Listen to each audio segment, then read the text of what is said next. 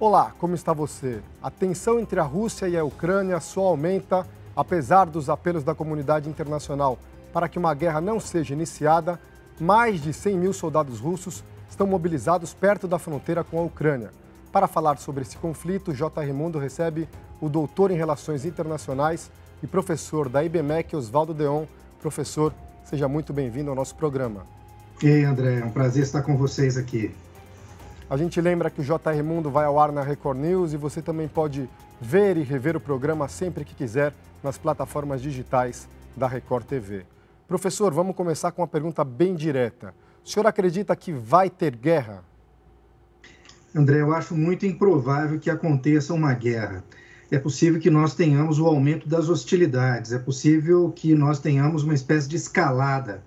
A cada momento a tensão ela galga, ela chega até um nível mais alto, mas dificilmente nós teremos uma guerra em função de que no cálculo que se faz acerca das posições tanto da Rússia como também da Ucrânia e eventualmente da Europa, da OTAN ou dos Estados Unidos, a guerra poderia colocar cada um deles em uma posição aquém daquela de status quo que cada um deles possui nesse momento.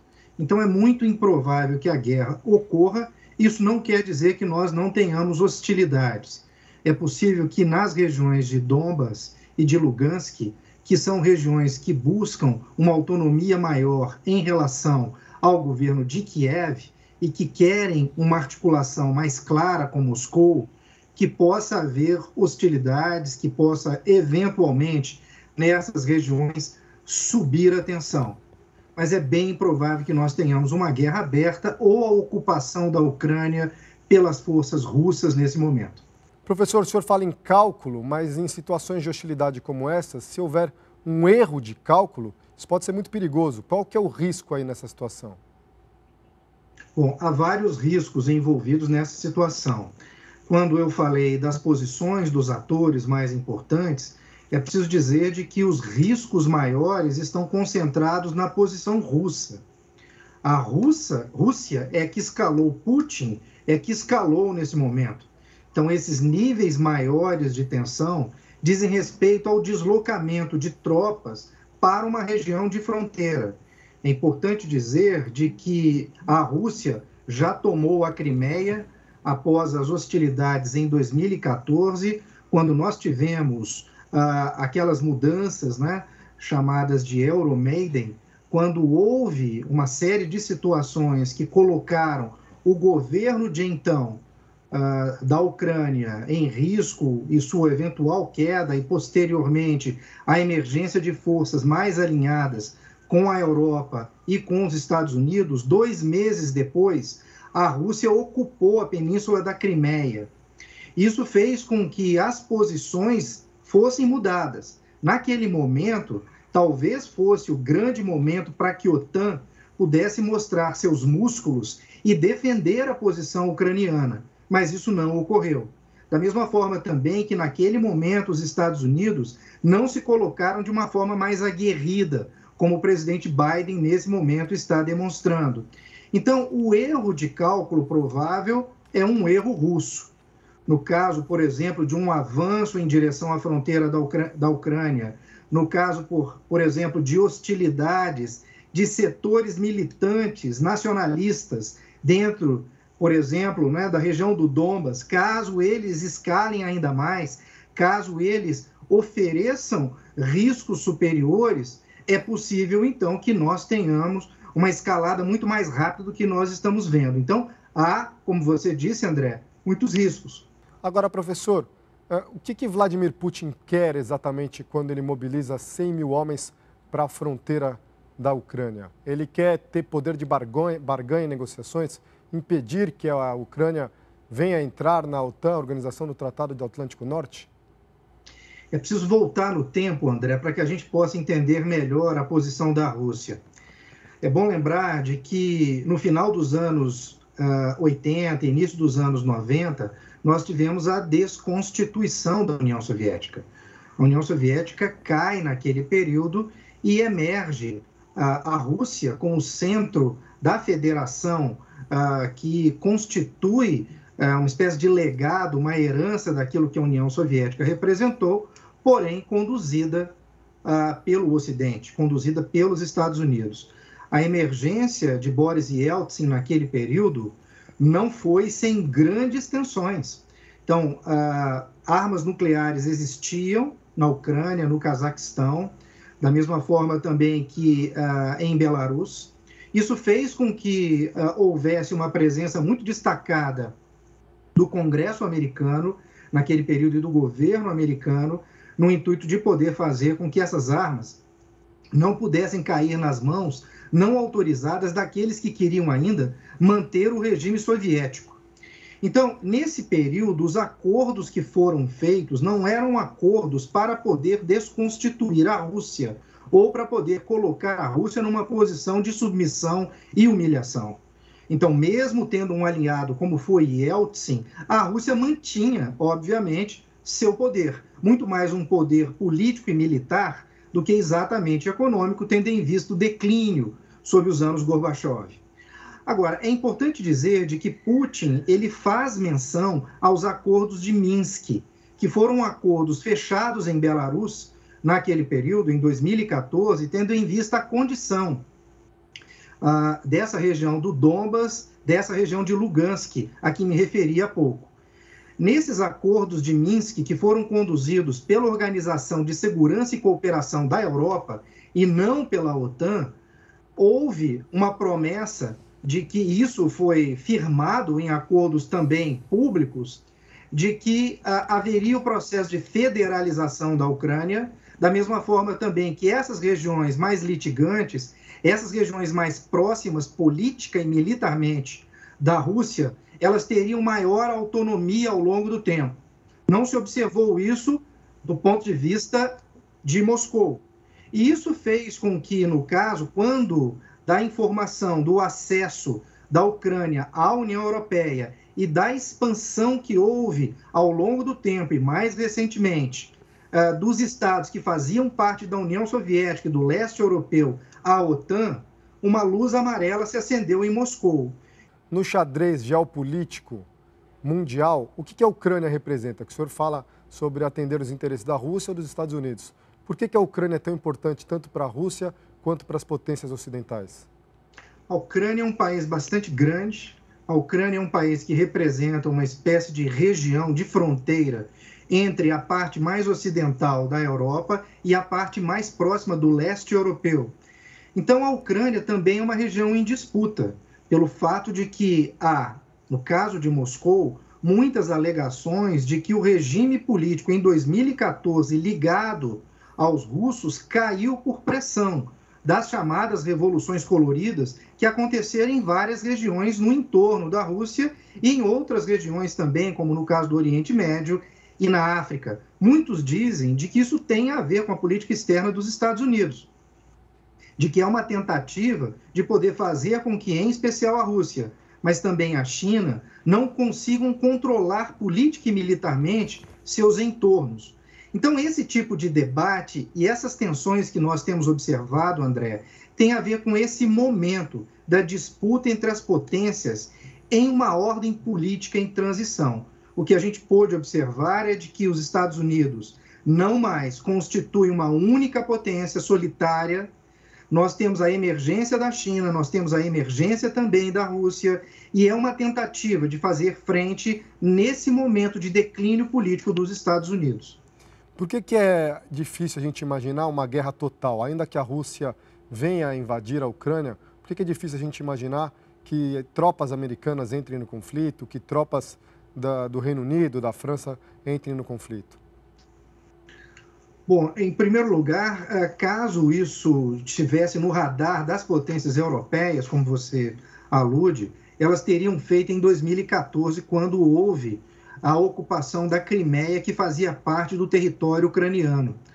Da mesma forma, também, o que a gente pode observar é de que nós estamos no início de 2022. Até o início do ano passado, o presidente dos Estados Unidos era o senhor Donald Trump.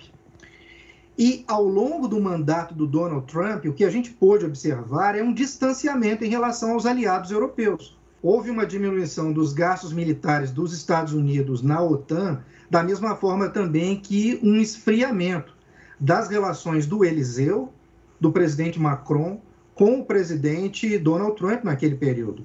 Então, os europeus, eles desconfiam das intenções das elites econômicas dos Estados Unidos. Se nós observarmos, por exemplo, agora, a partir desse ano, com o início da política externa dos Estados Unidos, houve uma aproximação com o governo do presidente Joe Biden, mas ainda é cedo. Ainda é cedo para poder avaliar na mente desses líderes políticos que estão sob pressão de eleições. É bom lembrarmos de que Angela Merkel, que era de um partido diferente daquele que o atual primeiro-ministro da Alemanha representa, não é? Ah, o primeiro-ministro ah, é do SPD, que é um partido progressista, mais de esquerda, e que sucede a uma ex-primeira-ministra que é de mais de centro-direita. Então, esses governos, eles temem também uma pressão de fora para dentro no intuito de poder fazer alterações em seus regimes políticos. Portanto, é um momento de alguma desconfiança.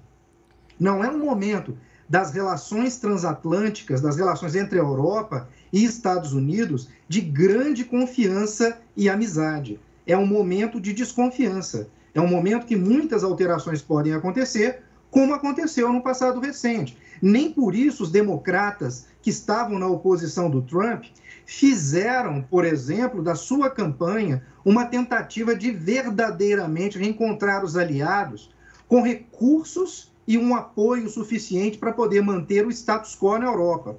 Então, tudo isso faz com que, na cabeça dos líderes políticos, exista muito menos estímulo do que talvez aquele necessário para entrar num empreendimento como uma guerra, no caso da Ucrânia, que não é exatamente para os líderes europeu, europeus um Estado tão importante para a Europa. Ela não faz parte da União Europeia, ela não tem a riqueza, por exemplo, que a Rússia dispõe, que fornece quase 50% do gás natural para que as indústrias e para que os lares europeus possam se aquecer.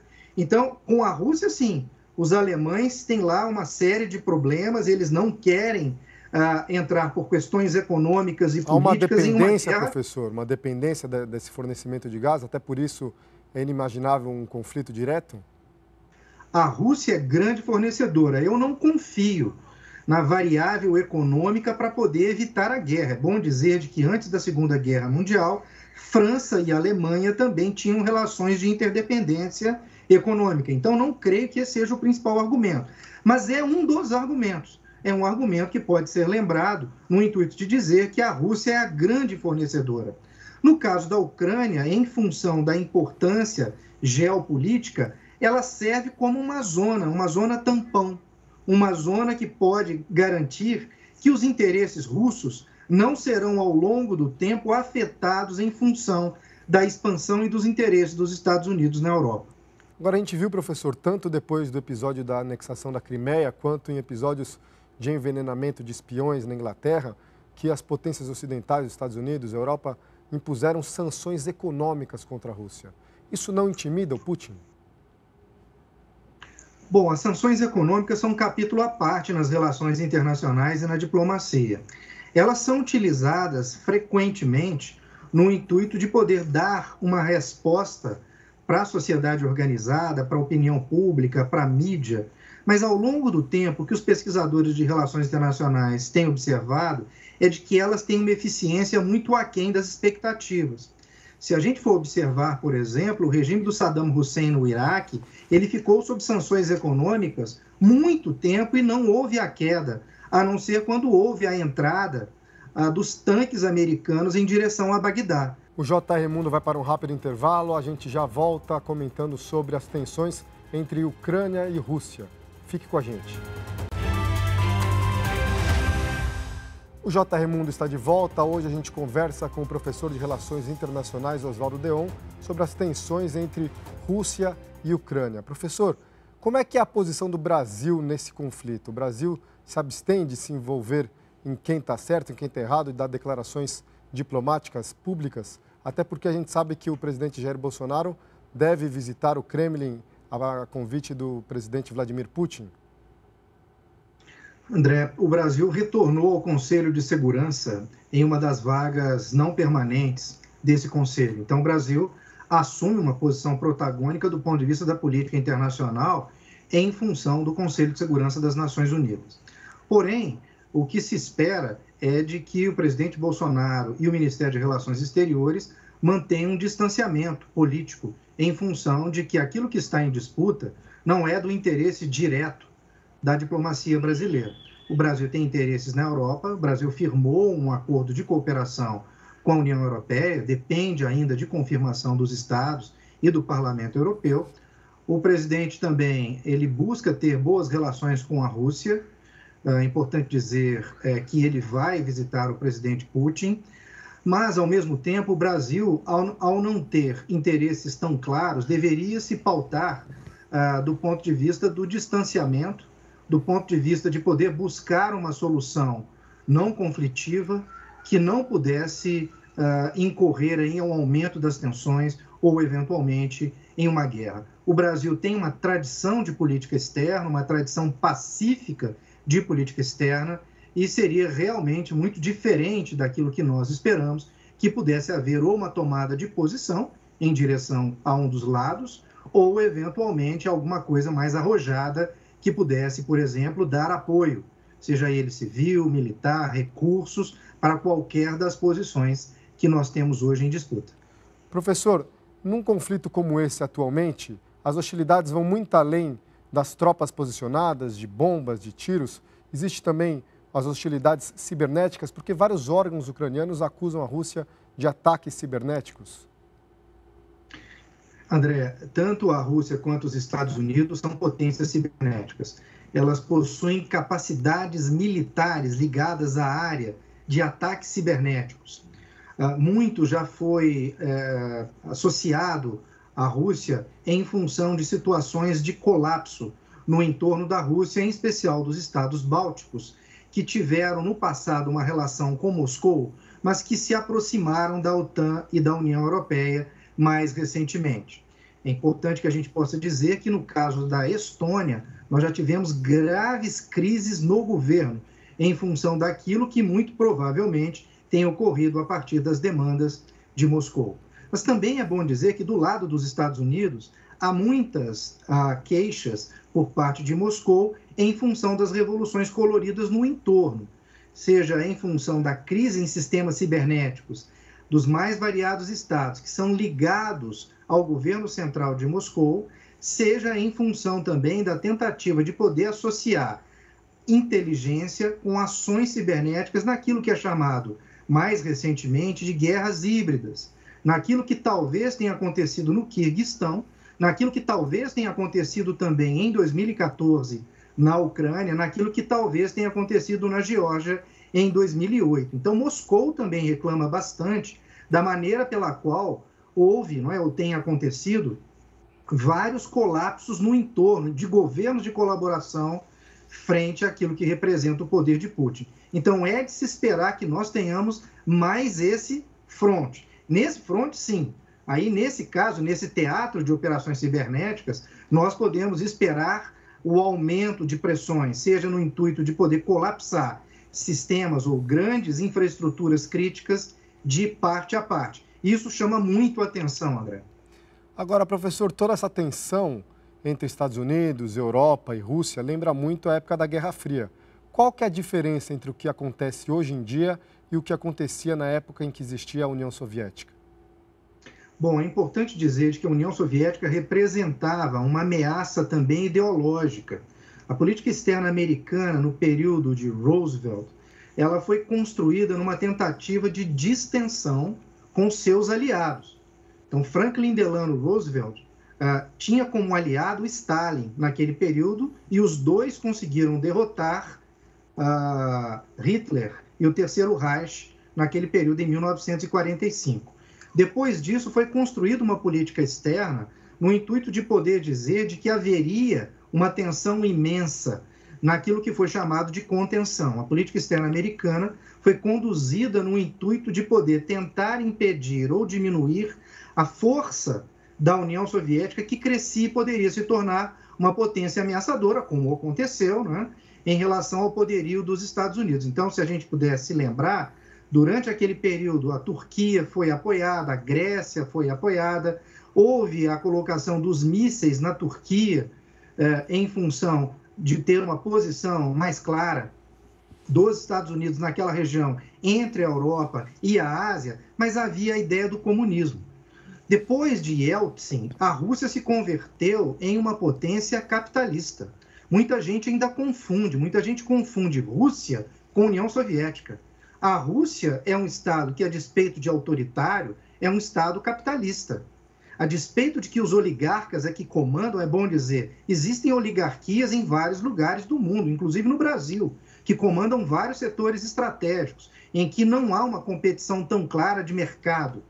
Então, uh, o que diferencia, como você perguntou, é o fato de que os Estados Unidos são capitalistas e têm um capitalismo liberal, e a Rússia é um capitalismo oligárquico, mas a ideia de poder, por exemplo, criar instabilidade para a Rússia poderia levar ao poder outros setores que talvez não tivessem um modo de produção capitalista e a economia capitalista como ponto de centro no intuito de poder pensar a economia política. Por isso é tão arriscado. Não é uma coisa tão simples para os Estados Unidos. Os movimentos de Biden devem ser movimentos pensados, devem ser movimentos planejados. É preciso contar com os aliados europeus. Da mesma forma também que é preciso mostrar segurança por parte dos Estados Unidos, mas sem colocar todo o entorno da Rússia em uma situação de pânico a ponto de fazer com que os Estados Unidos é que tenham que resolver, como aconteceu, como por exemplo, naquele período da ex-Yugoslávia,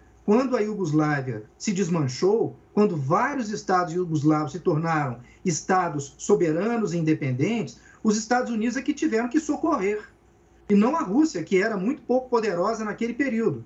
Então, esse é um dos temores que Washington tem. A instabilidade da Rússia pode significar um aumento da demanda pelo poder dos Estados Unidos, e isso é claro que a elite econômica e, eventualmente, o próprio governo americano não querem assumir o risco. O senhor acredita num convite da OTAN para que a Ucrânia se torne integrante da organização, ou haveria aí um, uma precaução, um respeito para que não aumentasse ainda mais essa escalada de tensão com a Rússia?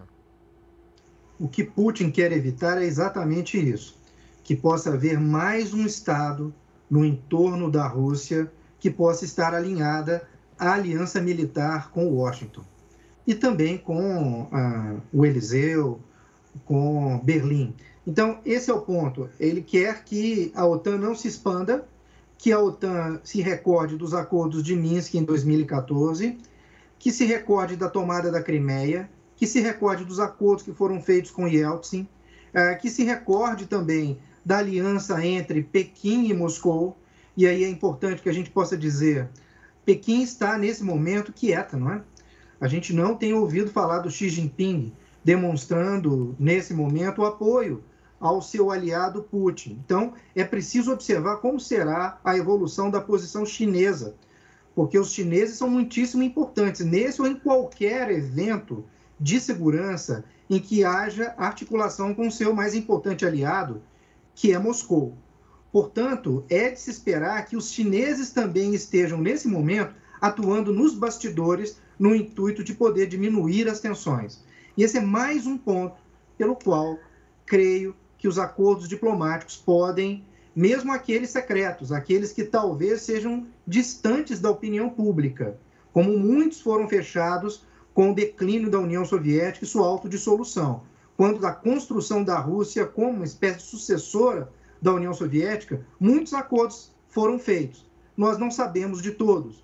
Talvez ao longo do tempo nós saibamos, em especial, porque essa crise já é uma crise tão importante que pode revelar coisas que estão sob o manto não é, ainda não é, ah, dessa visão é, sigilosa não é, da diplomacia global. Professor Oswaldo Deon, muito obrigado pela sua participação no JR Mundo. Foi um prazer participar. O JR Mundo fica por aqui. A gente volta na semana que vem com mais uma entrevista especial. Lembrando que você acompanha o programa na Record News e também em todas as plataformas digitais da Record TV. Obrigado a você que nos acompanha.